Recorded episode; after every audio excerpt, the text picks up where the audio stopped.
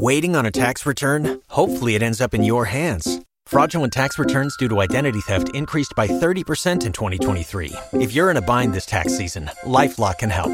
Our US based restoration specialists are experts dedicated to helping solve your identity theft issues. And all LifeLock plans are backed by the Million Dollar Protection Package. So we'll reimburse you up to the limits of your plan if you lose money due to identity theft. Help protect your information this tax season with LifeLock. Save up to 25% your first year at LifeLock.com slash aware.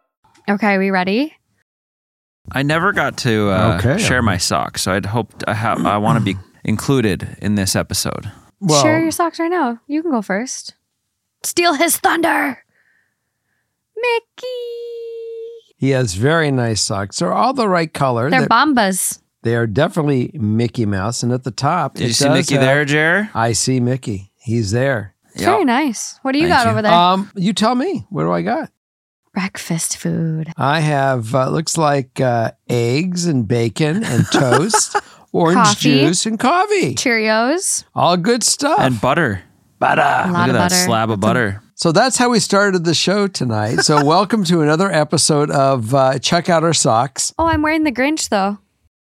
and we have our uh, our holiday uh, sweaters on. Justin is lighting up all our lives. You are wearing the Grinch. Yeah.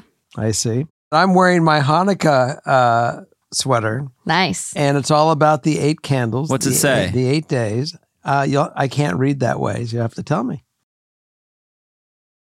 Come on, baby. Light my menorah.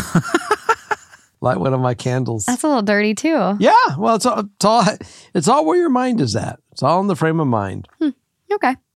Wait, wait, is this the uh, second holiday episode that we've? Uh, Well, we've we don't we don't have any holidays. Quit false advertising us. Well, did we have? No, I thought we. This one comes out on Monday the 19th, which is the first day of Hanukkah. Fantastic. Here we Let's do this.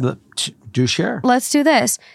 We are skipping the week of the 26th for the for the holidays. 26th is the day after Christmas. So we're skipping that Monday. But we will hopefully, depending on if we can record in Minnesota, be back the second. So for you guys, if you have any It'll be a New Year's show. Yeah, if you have any holiday horror stories or any conflicts that came up during the holidays, write in Yes. then and label it like holiday theme for us and we will try to put a holiday show together. So right in. Yeah. Keep those cards and letters coming in. yeah.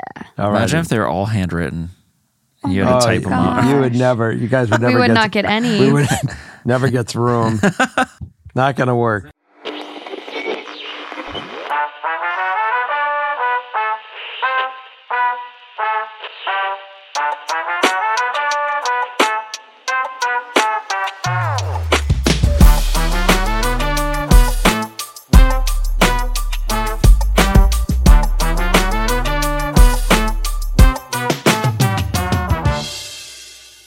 Okay, so up first on our realistic expectations theme. Hello, wonderful people.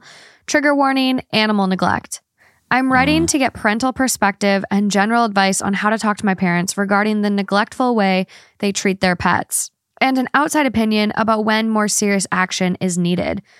My parents currently own four dogs and two cats, with litters of foster puppies and kittens rotating through. All except for the oldest dog were foster fails, meaning foster animals that ended up being adopted to the foster family. The oldest dog was adopted when I was in middle school. I'm now in my late 20s, and the dog I grew up with is about 18 years old. A long life for a rescue dog.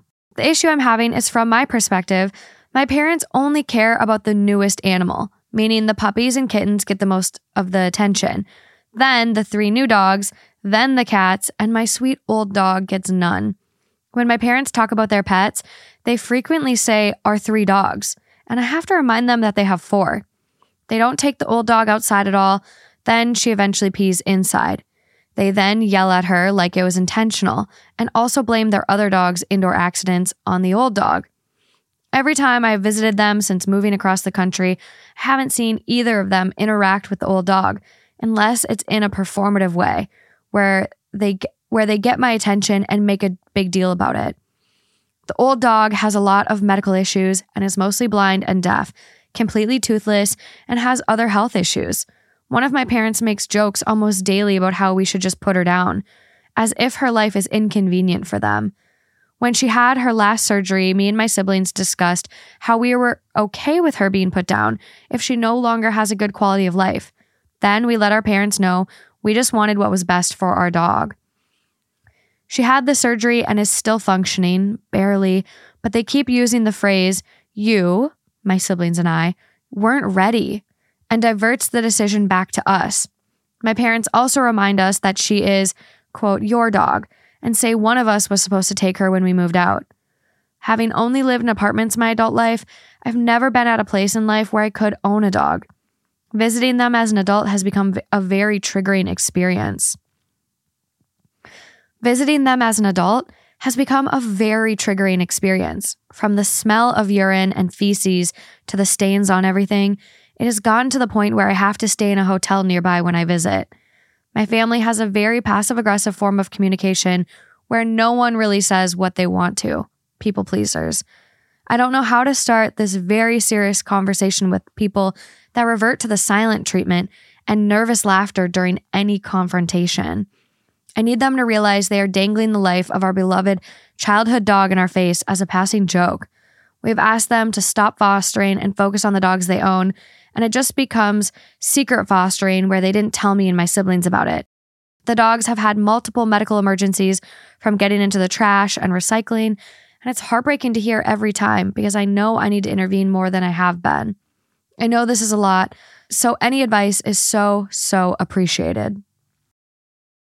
This is a tough one because, you know, we are faced with this ourselves. With, you know, we got Holly, who is 15 years old. Actually, we, we thought she was 16. Uh, we were off a year. Yeah. Yep. Sorry, I all. didn't know that. We told everyone on the show I too. know. I'm so embarrassed. But the bottom line is that, you know, for the most part, she's doing great. However, she is getting hard to hear. She's deaf. and she's got some tendon issues going on in her back legs.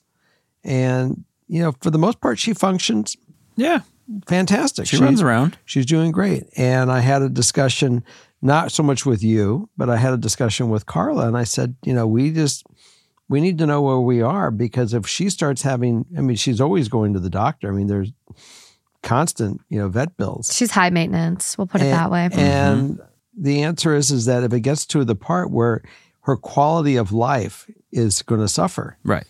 we are we're not going to put her through it. We're going to, you know, give her a way out. And as hard as that decision is, because it's controversial. I mean, people say, well, well, what happens if if you become hard to deal with? My answer is, put me out.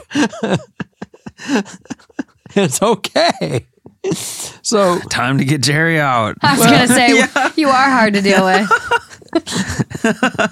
you have you have a few people out there that might that might be a little upset with you with that one. They like me. A few. Come live with him. I invite it. Everyone. I invite all of you. You're all mine. Anyway, Yeah, so- back to this one. So the answer really is is that you know the fa- the fact that your parents say that that dog is your dog, and you really see the quality of life with this this animal is is challenging for the for the animal as it is, and everyone's taking everything out on her anyways. Maybe this is the time to not make her suffer to the part where she gets worse. That you allow her that exit and give her that dignity, and that's that takes you know takes this one off your shoulder. As far as the other animals and what goes on in that house, you know, there's a thing called animal control. And it's a state run, you know, uh, department. So all you need to do is let the state handle it, call it in, and let them come investigate these people. And if there's an issue, let the state do it, and, and you're out of it. And they don't. The state doesn't say how you got there. They just say we we've heard there's animals here. We're checking on it. We're just doing our job, and let's see what goes on. It's no different than when people are you know working. They have wage and labor issues. You go to wage and labor.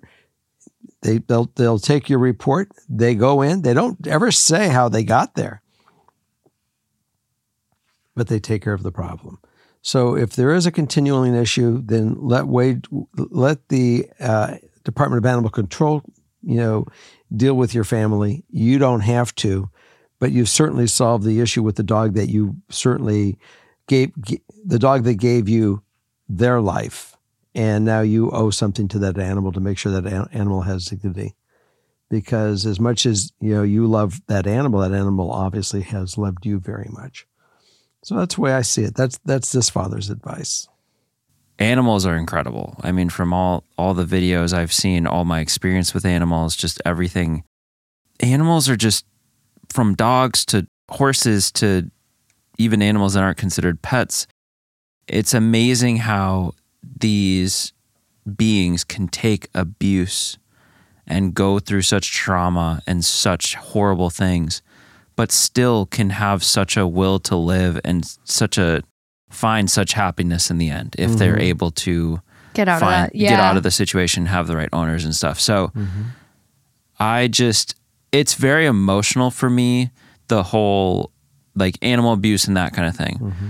But in this case, there is an interesting dynamic in life where there's a pet that's, you know, raised with kids that kind of is under the presumption that, oh, like this may have been a foster pet or whatever, but when you guys grow up and you guys leave the house, one of you will take whatever.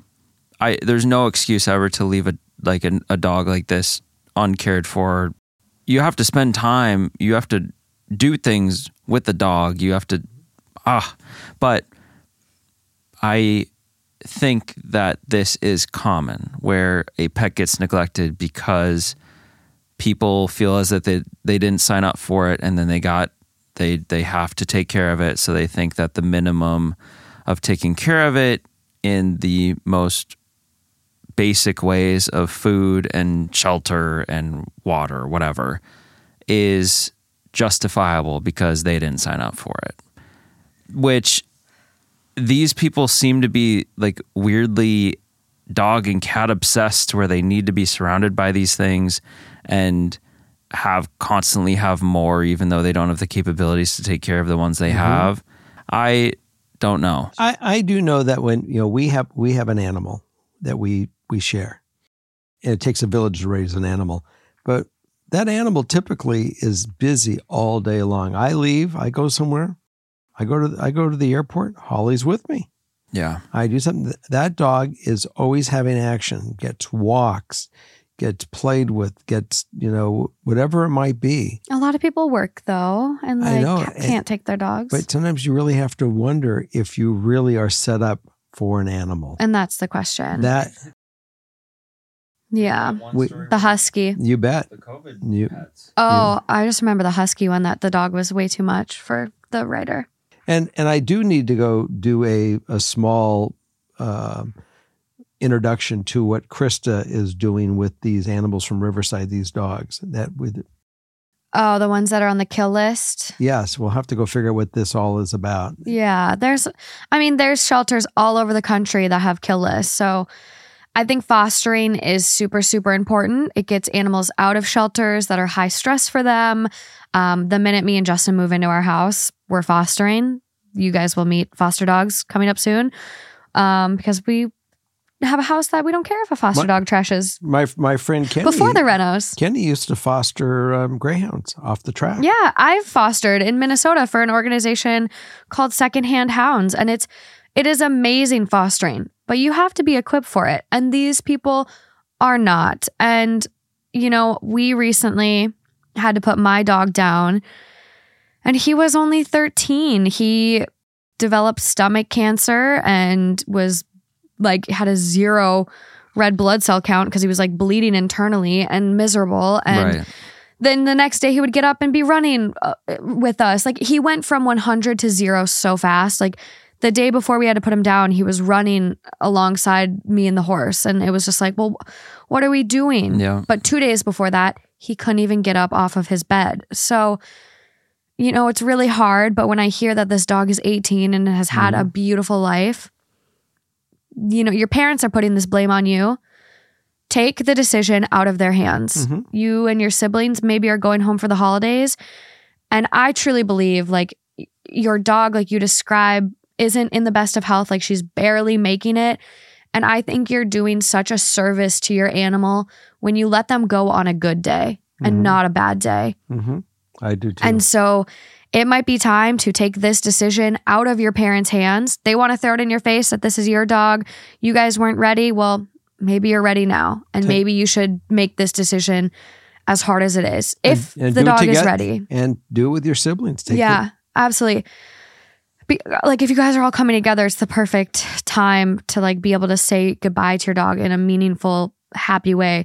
Take it to McDonald's, get it a big ass cheeseburger, but I will say on the maybe mush it up since it doesn't have teeth. I will I will re-say this one more time. As far as the other animals go, don't even get involved to try to tell your parents what to do because they're not going to listen to you.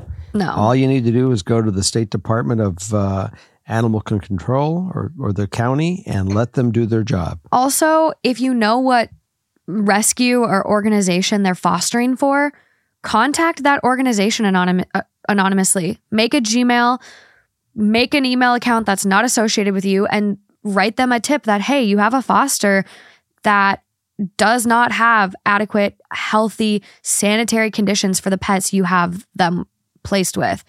Make those emails to the foster organizations because they're not going to fuck around with that either.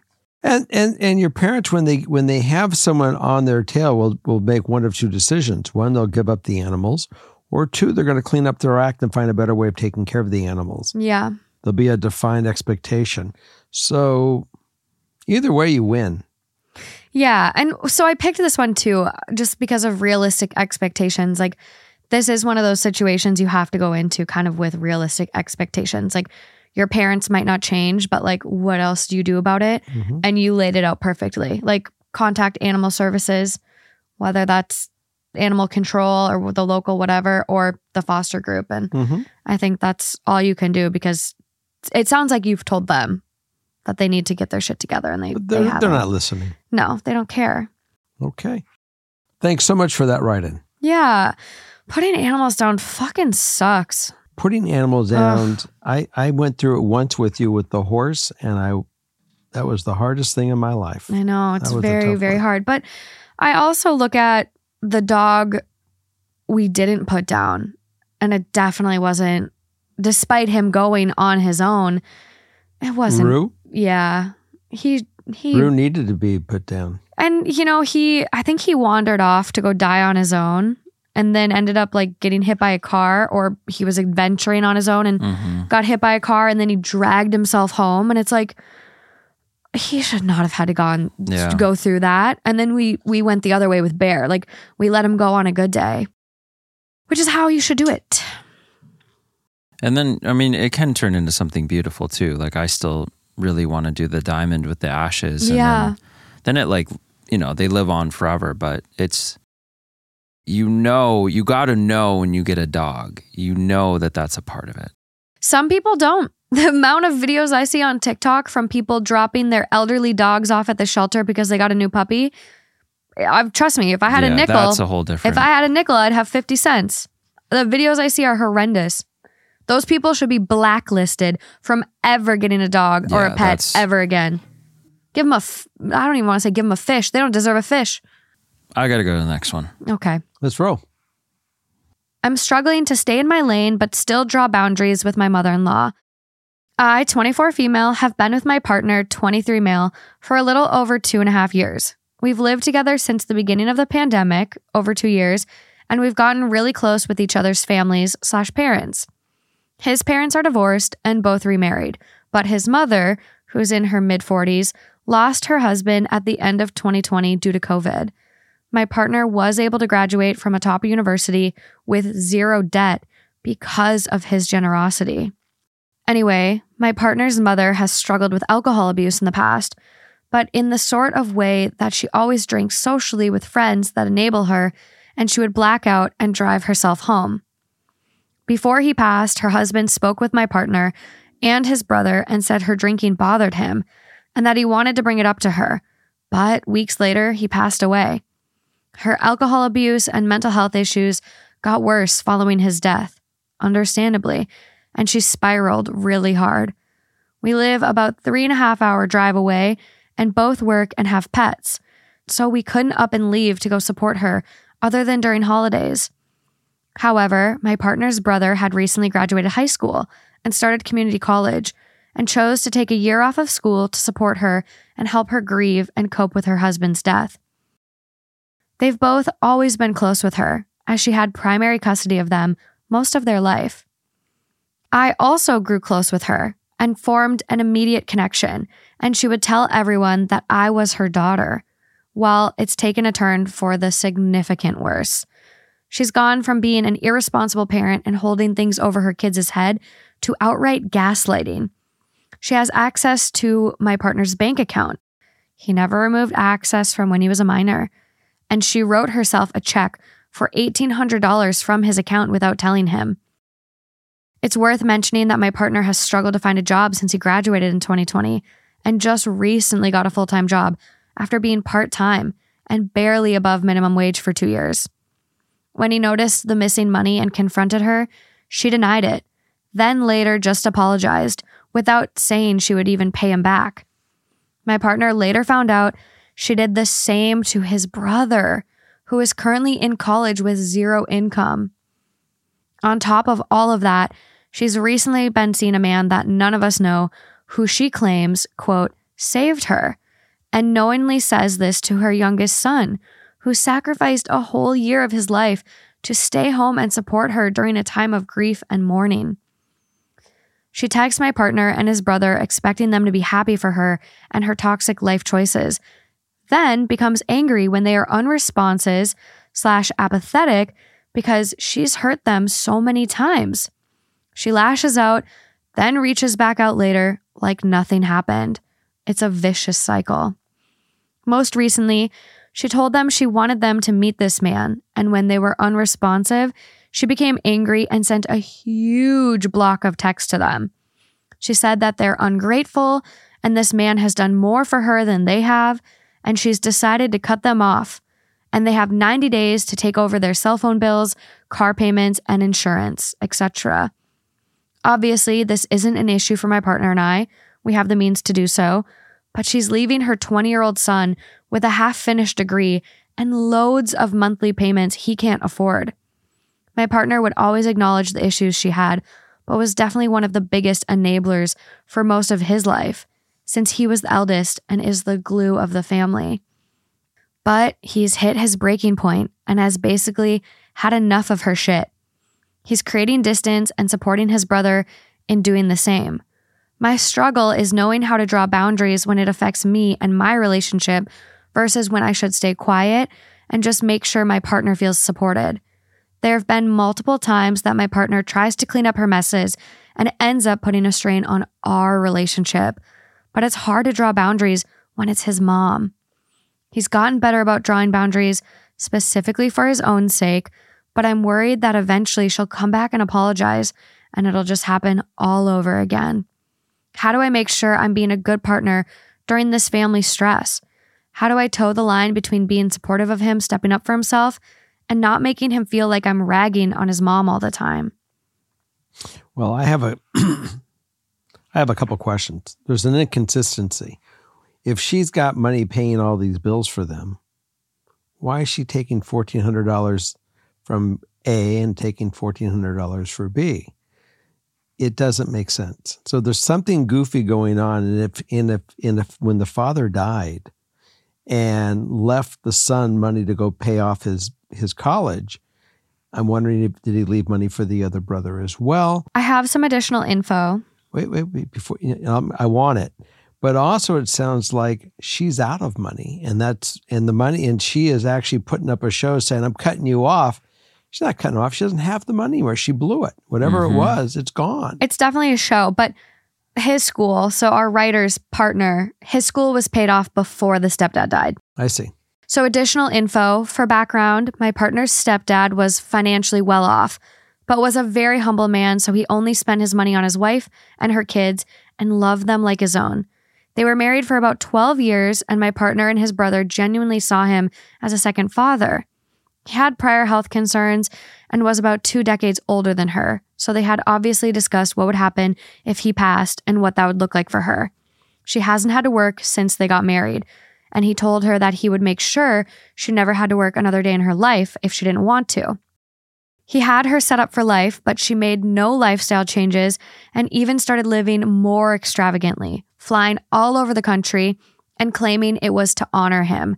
Now, a year and a half later, she's blown basically all of the money and was forced to get a part time job and is using this as a part of her reasoning to cut her children off. But of course, she isn't taking responsibility and makes it come across as the world being against her or it being everyone else's fault but Mhm. hers. Mhm. Well, I, I figured You that one called out. it. I called that one pretty quick. So, father knows something. You know a lot. you know a lot. We just needed a good title. I love that one. But, uh, you know, it's very difficult when you're dealing with an addict. And she's an addict. And far as the guy that she's with, he may be supporting, he may be a, a contributing factor to her being an addict. He might just be an alcoholic himself, and the two of them drink themselves into oblivion and travel and do whatever it is. And I'm sorry for that, but until she gets um, gets to the part where she she is on the bottom, they can't get her out of it because she's not going to listen. She and or if they get her in a day that she is sober and, and you can actually have a conversation with her without her being defensive because that's the first thing that happens with people that are addicts. It's hard it's hard to deal with them. Yeah. You know, I mean, I I I was friends with somebody that their brother was an addict. And I would watch stuff that went on and before really recognizing what was going on, you know, they may have needed help with money or this. And I said, sure. And I would, you know, Zelle 50 bucks or 80 bucks or whatever it was. And it was stupidity because all I was doing was supporting the habit and not anything else. So I learned the hard way. It's a tough thing to get away from. So I don't really, you know, far as you, it's you and your brother, and you just have to just kind of step back. It's hard. It's hard. It's hard to intervene to do to have an intervention with her because she's not receiving the intervention at this point in time. Yeah. I mean, I, I, I don't know even what it would feel like to see a parent stealing money from you and also cutting you off because of their own financial issues and their frustration with that. And that the fact that they can't pay for anything else anymore, they're now taking all of that out and doing this show of It's just smoke and mirrors in front of you to say, "Hey, that's just I can't do it anymore." So that, that's the alcohol and that's the insecurity. It's all the things that come. It's all the negative stuff that Oh. comes with that whole thing. So it's a bad gig. All you can do is really is is get everything out of out, out of the ability of her touching it right, and get your own control and tell her you love her. But you know the there's a problem. it's tough. That's really tough. Yeah, and she created it. Yeah, right. But at the same time, you're just like also in that position as a kid to see someone like a parent to you or to see someone as a parent mm-hmm. Go through that. Your first inkling would be like, okay, I need to help. hmm And it'd Look- be it's it's hard to find the balance of where do you set the boundary? But, but they also have to recognize it and, and, and, and help as well. Look, I've had tough times. There's no doubt about it. Morgan's watched me have tough times. Morgan's been there to help me through some of my tough times. It's not easy for for her to you know to see her father go through issues. yeah. You know it, but it. We as parents always it's different because when we take care of our kids, they they're brought up that way. They're never reversed to know that they sometimes have to help their parents, and it it it's it's it's it's an emotional stress. Now it's wonderful when they everyone comes out clean and everything goes forward and things you know turn around. But sometimes there are difficult times. But when you're drinking and you're causing this issue because of the alcohol and the addiction, that's a that's a, that's a bigger problem. Yeah. you can't even have a conversation. Right. Well, in that I, I understand the role can flip and the alcohol is playing a part.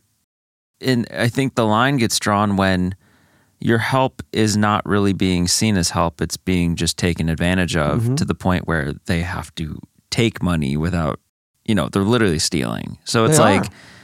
it's, I mean, do you start with figuring out the alcohol thing? I mean, where do the you, alcohol the, it that's the beginning. The beginning is actually probably having a conversation that we we get the problem. Let's just put it on the table. Yeah, and this is how we got here. And mom you know you had a fun time. You you you know dad died. And you in order to compensate for grief for the grieving you spent money you literally anesthetized yourself by having a party for a year and a half right. to get through the problem. But now you went through it all, and now reality is here. So now deal with the grief the right way, and let's find a way to go forward to rebuild our lives back up. Yeah. So the listener is actually more talking about not how to handle the mother in law, Mhm. but more about how to handle this dynamic with her partner. Right. Right. And yeah. so it's more about like, how do I maintain this boundary of like being here and being supportive of my partner and also not ragging on his mom to where he feels like I'm just shit talking or his like his mom.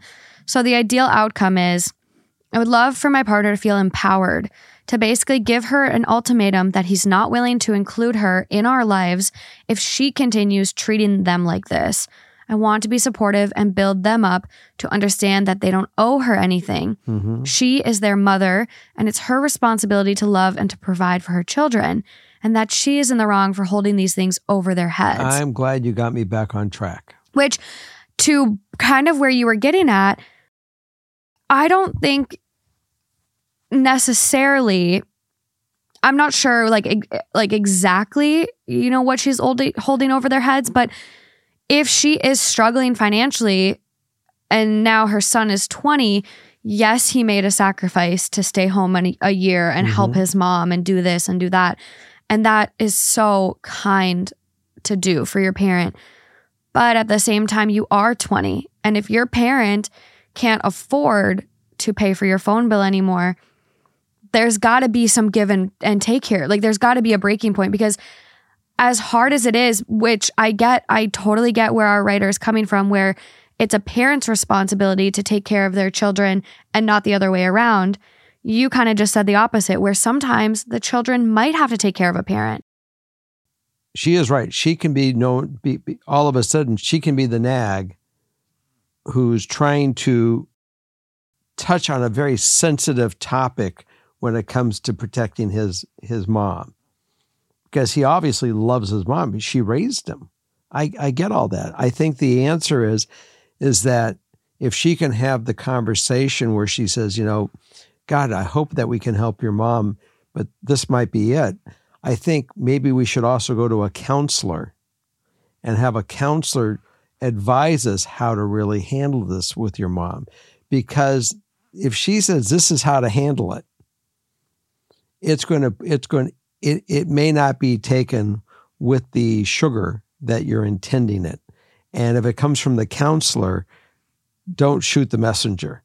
And if you're the messenger he may shoot you. It's going to it might affect your relationship and your intimacy. And that's the last thing you want to do. You want to be able to support him but and help him find his way through it. But let the therapist who is very very clever they've been trained for this to help deal with that situation Yeah. And I think, like, to her question, and how do I draw the line? Like, you draw the boundary for yourself because you're the only person you can control. Mhm. And so that's where you say, you know, based on the way your mom is treating all of us, I don't want to be around your mom anymore. Like, whatever you do with your relationship, I'm here to support you because I love you and I'm your partner. However, I don't want to be around your mom anymore. I don't want to offer your mom any financial help. And if you guys share an account, highly recommend separate finances. and they may not share And they may not, but every I think everyone should have their separate finances and one joint account for coupley things, house, Ease whatever. for ease. but I think like you are the only person you can control. And so you have to draw your own boundaries and then the decisions your partner makes, you can support him, but then that'll come to the point where it's like, am I happy with the decisions he's making? Is he respecting me and our relationship by the choices he's making? Mhm. Or is he putting us at risk and causing conflict with us trying to save his mom? And then that's where line. well, and that's where you can go to your partner and say, "Hey, you know what? This is becoming an issue. I want to establish this boundary for us. You are hurting our relationship by continuously putting your neck out for your mom. We need we need to do something different. Couples therapy, absolutely. I, I would Hands say, down. I would say by going to the therapist, it's going to take you from being the heavy, and you Right. don't need to be the heavy right now. No, but I also think I also think he might need individual therapy. Uh, It is But the It's therapist will see all this. The therapist will see all this. But couples therapy and individual therapy are two different things. It's like it's like driving a it's like riding a bike and driving a car. It's two very different things. Mhm. And so for But you- someone but who you got to get ti- you got to get tires for both. well that's not the which right is more example then. It's like riding a horse and driving a dump truck. Okay. I don't know. Whatever whatever two contrasting things They you both can have horsepower. And they both get on a road. Exactly. They're similar, similar, but not the same. it's all transportation. Um, but it does sound like his mom has always kind of been this person that I'm trying to find the exact word. Um, Well, didn't the alcoholism happen really after or it during was and, it and was after? a little bit before the the husband was concerned about it, wanted to bring it up, but he passed unfortunately Mhm. before he could. Um, she's so here. I found what I wanted to talk about. She's gone from being an irresponsible parent and holding things over her kid's head to outright gaslighting. And I think for, you know, obviously a lot of our listeners can relate. Mhm. Like a lot of people have those parents that are manipulative and just not really great about respecting their boundaries. Mhm. And we've all we've all been there. And it's hard. Like even even drawing a boundary with a parent that's tame can be difficult. It can cause conflict. It can leave you with a parent that's guilt tripping you and making you Mhm. feel like shit. Now, add on this additional layer of this lady who's an alcoholic, lost her husband, not financially stable. Setting a boundary is going to be World War III. Look, like I said, this is I, I we've experienced this in our own family. So that's that's why I think he needs individual therapy though because he's grown up with a mom who doesn't sound like she's been the healthiest even on her best days. I get it. And so it might help him I get it. really I get on it. track to being able to set boundaries Yep. because he probably hasn't learned how ever. I'm just my biggest thing is to protect her and the relationship. It's great to be her, you know, to be her, to be his partner and to support, you know, and be there as a backbone. But don't be his therapist. You can't be and Let him. Let he he needs to go and as well to discuss how to implement to to assist his mom with having her the guidance to how to deal with this problem with her. yeah, to figure it out. individual therapy would do that. And I think it would make his relationship with our writer hmm healthier off the bat. I think so. But So maybe it really isn't as much couple therapy as the fact that he's got to get therapy, how to deal with his mom and, and take direction. yeah, I, I think honestly, I think it is a combo of the two. I would say It's a cocktail. it's a cocktail. It's uh It's a cocktail for two. has a family that's party. you know mom's struggling with alcohol. It's a cocktail. It's a cocktail. um, but yeah, two different things. But because their relationship is already strained because of Mhm. her, I would say couples therapy as well. Okay. I think we've we've covered this one Yeah. pretty good. Yes. All right. Well, let's go to the next one. Why is it called a cocktail, by the way? I don't Have know. you ever thought about that? No, That word? I'm not even It working. could be horsetail. I'm it not- could be flytail. but it's a cocktail. Why? In some old taverns, the last dregs of booze from the barrels of spirits, known as the cocktailing, were chucked together and sold off cheap to drinkers, who would call them for cocktailings, later shortened to cocktails. Huh. There you go. Hi, guys. I first want to say I love this podcast and Two Hot Takes. I'm hoping to get Jerry's advice since I am seeking dad advice about my relationship with dad, and Morgan's since she has Jerry as her dad and her biological dad as well. Justin, of course, chime in. I, 23 female, am trying to get advice on how to handle my relationship with my dad, 52 male. Some background information on my family and my relationship with my dad.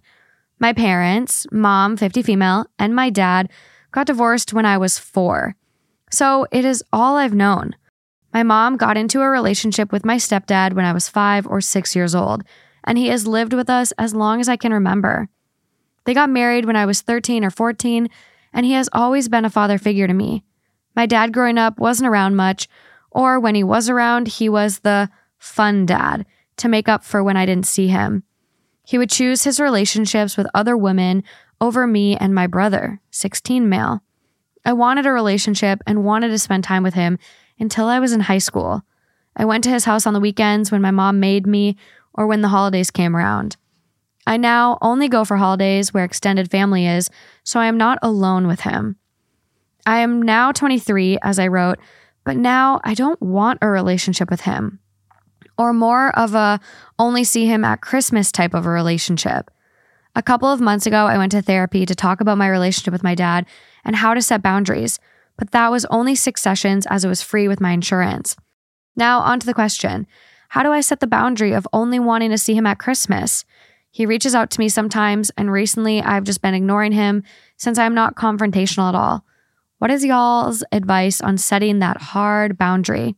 If you have questions, feel free to reach out. Thank you so much for reading my letter. Well, it is very clear, and this is from my point of view, Morgan's going to have her own, um, that you are where you are because of the relationship and the dynamic of what you guys have experienced. So he owns part of this, very much so. So I think that when you have a dialogue with him and, and, and you're honest with him saying, look, this is the relationship that we have. This is what what our relationship has been, and this is where it has led us. And it has led us to the part where I am not feeling the love that I really want to be around you. There we have an issue. Now we have two choices as adults. We can head look at this problem and find a solution for it if we can, if if we can find the interest to do it or we can for right now just go into a hiatus and let it go. It may change in the future but right now i don't have the energy to keep investing into this relationship that to me isn't a healthy one. When, when you have this discussion with him he can recognize how how you got here and he can either own up to it and realize it because it it does take two to tango or not tango. And maybe you guys can figure out how to save this thing or you can let it go responsibly and and and and put it and put it put it away. I mean I think that this is the last ditch effort to try to have this communication to see where you guys can go with it and, and what his interest is. Um, do you feel that you have to have a conversation? Well, it she says, how do I deal with that? I mean, you you if you want to just go cold and just not answer them, you just don't address it. You know, you know she's I, a, she's asking a question because I think that she cares. Yeah. So if he, she cares, then you have the conversation. If she's already beyond caring, then you just quit answering him and you just don't put any effort into it. And it, it, and then when he finally says why later, if he even does, then you address it. But I look at this that everyone knows, you know, they're transparent about what's going on. We are going to let this relationship die because it's there's no investment either way, and neither one of us care anymore. I don't think you care, and it's got me to the part where I don't care. So let me. So, ideal outcome is only seeing my dad on Christmas. I will say this is my life. Um, I have two dads, this one sitting here, and my bio dad. I grew up where the interactions with my bio dad were very forced. It was the holidays or when my mom would make the effort to like arrange time for me to go over there. And when I got into high like high school, it literally became just a Christmas relationship. And over the years, he's tried to like maybe make more effort. Um, it's in the past couple years became a I see him during Christmas and our yearly family reunion during the summer, but that's it. I think like, you know, he definitely reaches out, but no matter how much like your bio dad reaches out, it's not going to go anywhere unless you contribute in. So if you only want to see your dad on Christmas, you can already have that by the effort you put in. I personally, and maybe this is an unhealthy way to deal with it, and maybe a conversation is more appropriate, but with my dad, I would never have a conversation like this where I would say, I'm only seeing you on Christmas. The relationship I want with you is an only Christmas relationship. Because for me and my dad, that would cause World War fucking 3. It would. He would say, "Well, you're an ungrateful piece of shit." Like, I don't I don't know. I don't know what he would say, but I I know he would be hurt So because what's so what's wrong with the with with the with the the way that I approach it by saying we have an issue? I don't well, I don't think there is an issue. It just depends. For her, it's an issue. Well, no, because our writer our writer doesn't see her dad much as it is anyways. I think it depends on what communication level they're on. Yeah, I I I think we get like really caught up sometimes in like I need to address this. I need to outright say this. And we preach that on the show. We preach communication and having these conversations. But depending on your relationship, you might be able to just get away with seeing him on Christmas without having that conversation. You're 23 now. You're an adult. You choose what you do with your time. And so that's kind of where I'm at. Like, y- like I was an adult. I got to choose what I did with my mm-hmm. time. If I wanted to see my dad, I could see my dad. So it naturally led to that, Yeah. right? It naturally kind of through the invites and whatever the events that happened, Yeah. it naturally found its way to be that, Yeah. which is what you're saying. yes. And Whereas if it is a different type of communication in their relationship, Mm-hmm. it it may be a more direct forward thing that says, "Hey, you know, I've been feeling X, like you've said." So why So it- why I- do why do we? I got a question. Why do we not say to a person like this, maybe you guys need to have there? If do you if she already made the decision not to want to continue the relationship other than Christmas, then you're right. Just show up at Christmas. show up at Christmas. and But be I'm done just with it. saying, But if she wants to fix it, then maybe she needs to go. They should go to therapy together and figure out where their issues are, I why they can't meet. I don't think that's on the table. I'm just saying both of the thoughts are valid. It depends on what your communication style is and your relationship is with your dad mm-hmm. because it's so varied and it could be something in between both of you. I don't know. It just both are both. I'm like, yep, that makes sense. Yeah, and I it does depend on the commun like the communication level you're at and the relationship you have because like if my like my situation I lived in Minneapolis, I was 2 hours away from my bio dad. Um he would pop up from time to time and ask me to go to dinner and like if I was free I would, if I wasn't, hey, I'm busy with school. Hey, I'm busy with work. I'm nannying. Like you're an adult. You're not in high school. You're not being forced to visit him. Like if you don't want to visit with him, hey, sorry, I'm really busy with the project. Hey, I have plans with my friends, and you only see him at Christmas. And I will say, like, the more you brush someone off automatically, the less they're going to reach out. Like, Absolutely. that's how it worked for me. Well, or you know, maybe maybe it evolves to where there's a change of heart and you see actual effort, actual like, hey, I want to repair this. I want to get better at this. Mm-hmm. And you could see a whole complete change in a relationship down the road. It could happen. It could evolve. yeah. But naturally getting to this part may not be the most difficult thing. You know, it just may happen kind of naturally over time. May take a couple years I, I, of doing Yeah. it. I really thought that it, when I first opened my mouth to have this discussion, I was really sensing that she or should I? Maybe I wasn't sensing. Maybe I was trying to profess that maybe you can save your relationship by having a dialogue and making it stronger and making it healthy rather than writing it off. yeah. And then if you do write it off, it, it got written off because two people saw what it is and said, let's just do this instead. And some people just say, I'm just going to, you know, see no evil, hear no evil, speak no evil. And whatever it is, we'll just, we'll just continue down this path. And it, it you know, it is what it is. Yeah. And, you know, I have a life with my children because I try to communicate with my kids. And I, I like communicating with my with I liked having conversations. I like to be able to talk to them. I like to have a challenging conversation where we can exercise our minds and both grow. Yeah. And it's interesting because, you know, with without trying it, how would you know you liked it? That's true. and something happened here where it's you know the the the the railroad car went off the tracks.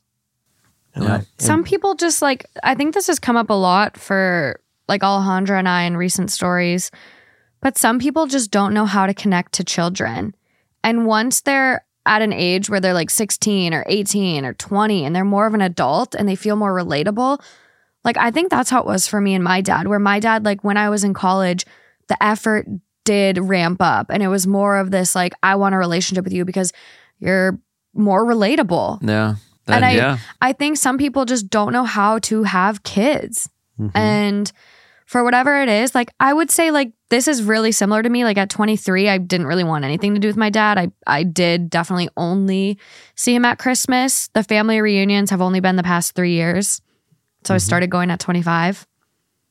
Yeah. So it definitely can get better if you want it to. And like, I mean, if you see him making an effort, I don't know. It, it just depends on what you want. Like, I don't know. I don't know if you, our listener, feel like you can't have your stepdad and your dad, or if you're just like too hurt by your dad. Um, and growing up and not having him around, which like valid, it sucks. It doesn't feel good.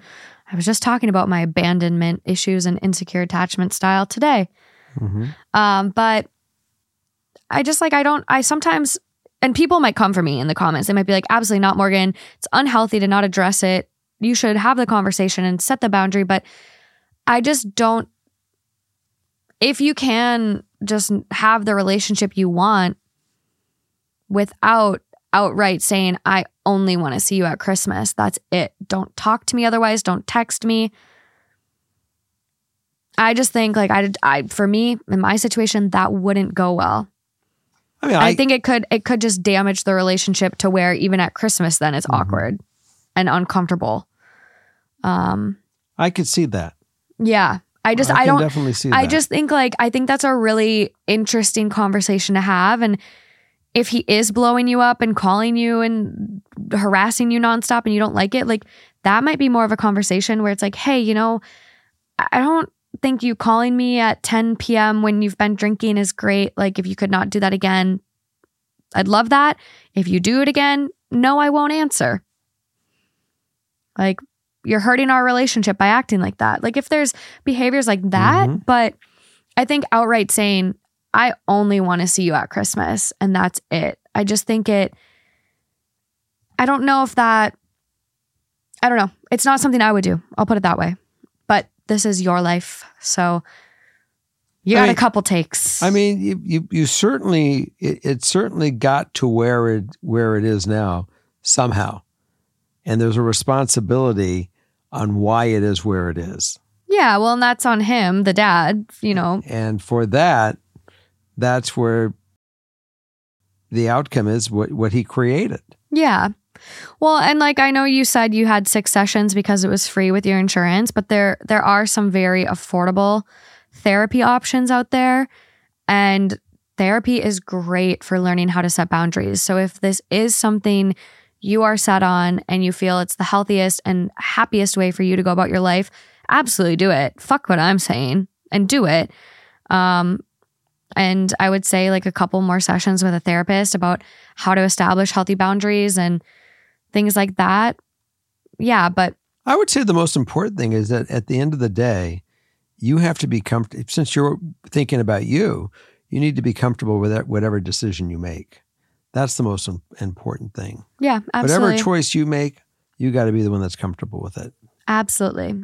That's it for the night. Christmas is coming up, so I hope it goes well with you and your dad and you get what you want.